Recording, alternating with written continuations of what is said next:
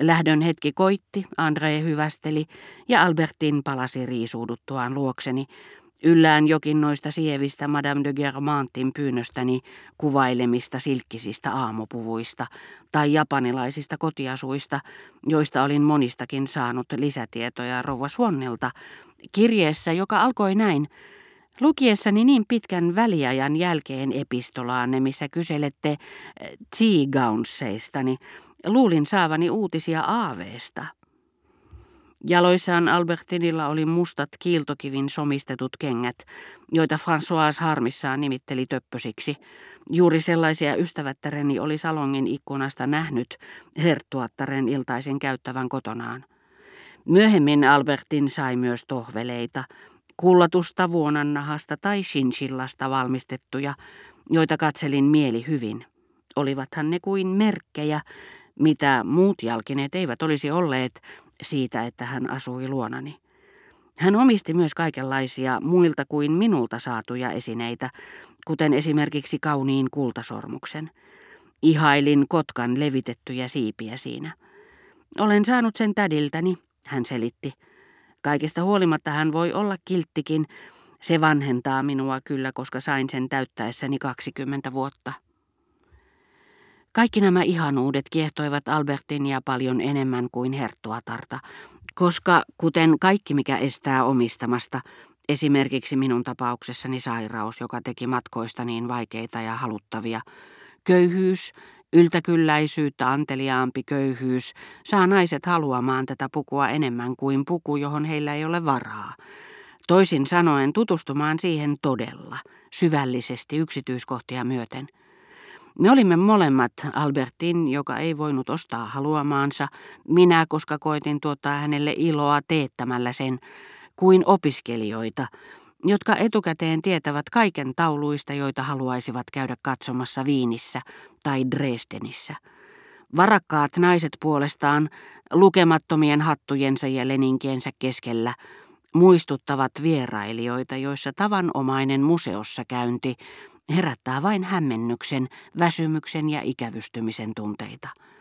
Jokin Dusseen hattu, soopelinnahka turkki, aamuasu vaaleanpunaisella vuorattuine hihoineen, olivat Albertinista, joka oli ne nähnyt, himoinut niitä ja samanaikaisesti halua luonnehtivien ehdottomuuden ja pikkutarkkuuden ansiosta sekä eristänyt ne kuin tyhjiöön, missä huivi ja vuorikangas pääsivät oikeuksiinsa, että tutustunut niihin yksityiskohtia myöten, ja minusta, joka olin käynyt Madame de Germantin luona pyytämässä häntä selittämään, missä piilivät aidon ammattimiehen erikoisuus, ylivoimaisuus, aistikkuus, paljon tähdellisempiä, lumoavampia kuin konsanaan herttuattaresta, kylläisestä ennen kuin oli nälkää tuntenutkaan, tai minustakin, jos olisin nähnyt ne vuosia aikaisemmin, saattaessani jotakin eleganttia naista ikävystyttävillä sovittelukierroksilla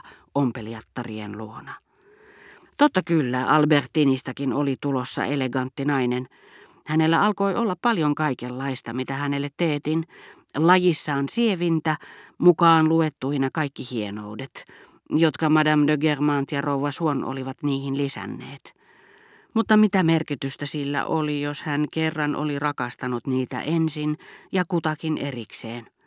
Jos on pitänyt taidemaalarista, sitten toisesta, voi lopulta tuntea koko museota kohtaan ihailua, missä ei ole mitään jäätävää, sillä se koostuu toisiaan seuraavista aikoinaan ehdottomista ihastumisista, jotka lopulta ovat asettuneet jonoon ja sopineet keskenään. Turhamaiseksi ei Albertinia voinut sanoa. Hän luki paljon yksin ollessaan ja minulle ääneen. Hänestä oli tullut tavattoman älykäs, ja hän sanoi, vaikka siinä erehtyikin, Kauhistun, kun ajattelen, kuinka tyhmänä olisin pysynyt ilman teitä. Älkää väittäkö vastaan, te olette avannut minulle aatteiden maailman, mistä minulla ei ollut aavistustakaan, ja on yksinomaan teidän ansiotanne, jos minä mitätön nyt olen, mikä olen. Samaan tapaan hän oli puhunut vaikutuksestani Andreen. Oliko jommalla kummalla tunteita minua kohtaan, ja millaisia Albertin ja André itse asiassa olivat? Sen selvittämiseksi teidät pitäisi pysähdyttää, lakata elämästä alituisessa odotuksessa, missä te aina esiinnytte erilaisina, pitäisi lakata rakastamasta teitä ja määritelläkseen teidät unohtaa loputon ja alati yllätyksellinen ilmaantumisenne, oi te nuoret tytöt, toistuvat säteet tuulispäässä, missä vavisten näemme kuinka tulette. Tunnistamme teidät hädin tuskin valon päätä huimaavassa vauhdissa. Tuosta vauhdista emme ehkä tietäisi mitään, eikä mikään tuntuisi liikkuvan, ellette seksuaalisesti houkuttelisi, vetäisi meitä puoleenne. Te alati erilaiset kultapisarat, jotka aina ylitätte odotuksemme. Joka ikinen kerta tyttö muistuttaa niin vähän aikaisempaa itseään ja repii välittömästi kappaleiksi säilyttämämme muiston ja nautinnon, jota odotimme, että muuttumaton luonne, jota hänessä kuvailemme, on näennäinen ja olemassa vain kielellisistä mukavuussyistä. Joku kertoo, että se ja sen neito on hellä, rakastettava, herkkätunteinen. Mielikuvituksemme uskoo sen ilman muuta, ja kun meille sitten ensimmäisen kerran ilmestyy hänen kasvojensa rusottava kehä vaalean kutrivyön alla, me miltei pelkäämme tämän liian siveän sisaren, viilentävän tunteemme nimenomaan hyveillään, niin ettei hänestä koskaan olisikaan rakastajattareksi, jota odotimme. Ainakin me sitten uskoudumme hänelle, koska luotamme tähän jaloon sydämeen. Suunnitelmia tehdään yhteisvoimin joukoittain. Mutta jonkin päivän kuluttua saamme katua luottamuksellisia puheitamme, sillä tapaamamme ruusuposkinen tyttö puhuukin tällä kertaa kanssamme kuin irstas raivotar – ei ole varmaa sekään, etteikö tavoittamamme ruusuisen valoilmiön päivien sykkeessä esittämissä kasvoissa jokin näistä tytöistä riippumaton movimentum ole muuttanut heidän muotoaan, ja näin on saattanut käydä myös Balbekin tytöilleni. Joku kehuu meille neidon hellyyttä ja puhtautta, mutta sitten tulee tunne, että pikantimpi sävy maistuisi paremmalta, ja pyydämme häntä heittämään kainostelut sikseen. Oliko hän pohjimmiltaan kumpikaan? Ehkei, mutta valmis tarttumaan monen monituisiin mahdollisuuksiin elämän pyörryttävässä virrassa. Erään toisen tytön koko viehätysvoima piili säälimättömässä asenteessa, jonka aioimme pehmittää omalla tavallamme. Näin oli esimerkiksi Balbekin pelottavan hyppääjätytön laita, kun hän loikatessaan hipoi kauhistuneiden vanhojen herrojen kaljuja, mutta mikä pettymys, kun tämä henkilöhahmo sitten uudessa versiossaan, juuri kun lausuimme hänelle helliä sanoja moisen, muihin kohdistuvan kovuuden kiihottamana, tunnustikin alkajaisiksi olevansa ujo. Niin pelokas, ettei osannut sanoa mitään järkevää ensimmäisellä kerralla, vaan tarvitsi pari viikkoa voidakseen jutella kanssamme rauhallisesti.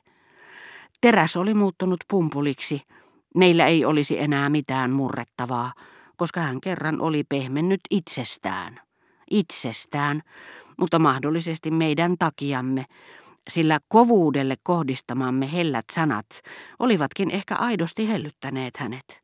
Mikä oli valitettavaa, mutta vain puoliksi vahinko, sillä sellaisen hellyyden herättämä kiitollisuus saattaisi pakottaa meidät muuhunkin kuin heltynyttä julmuutta ihastelemaan.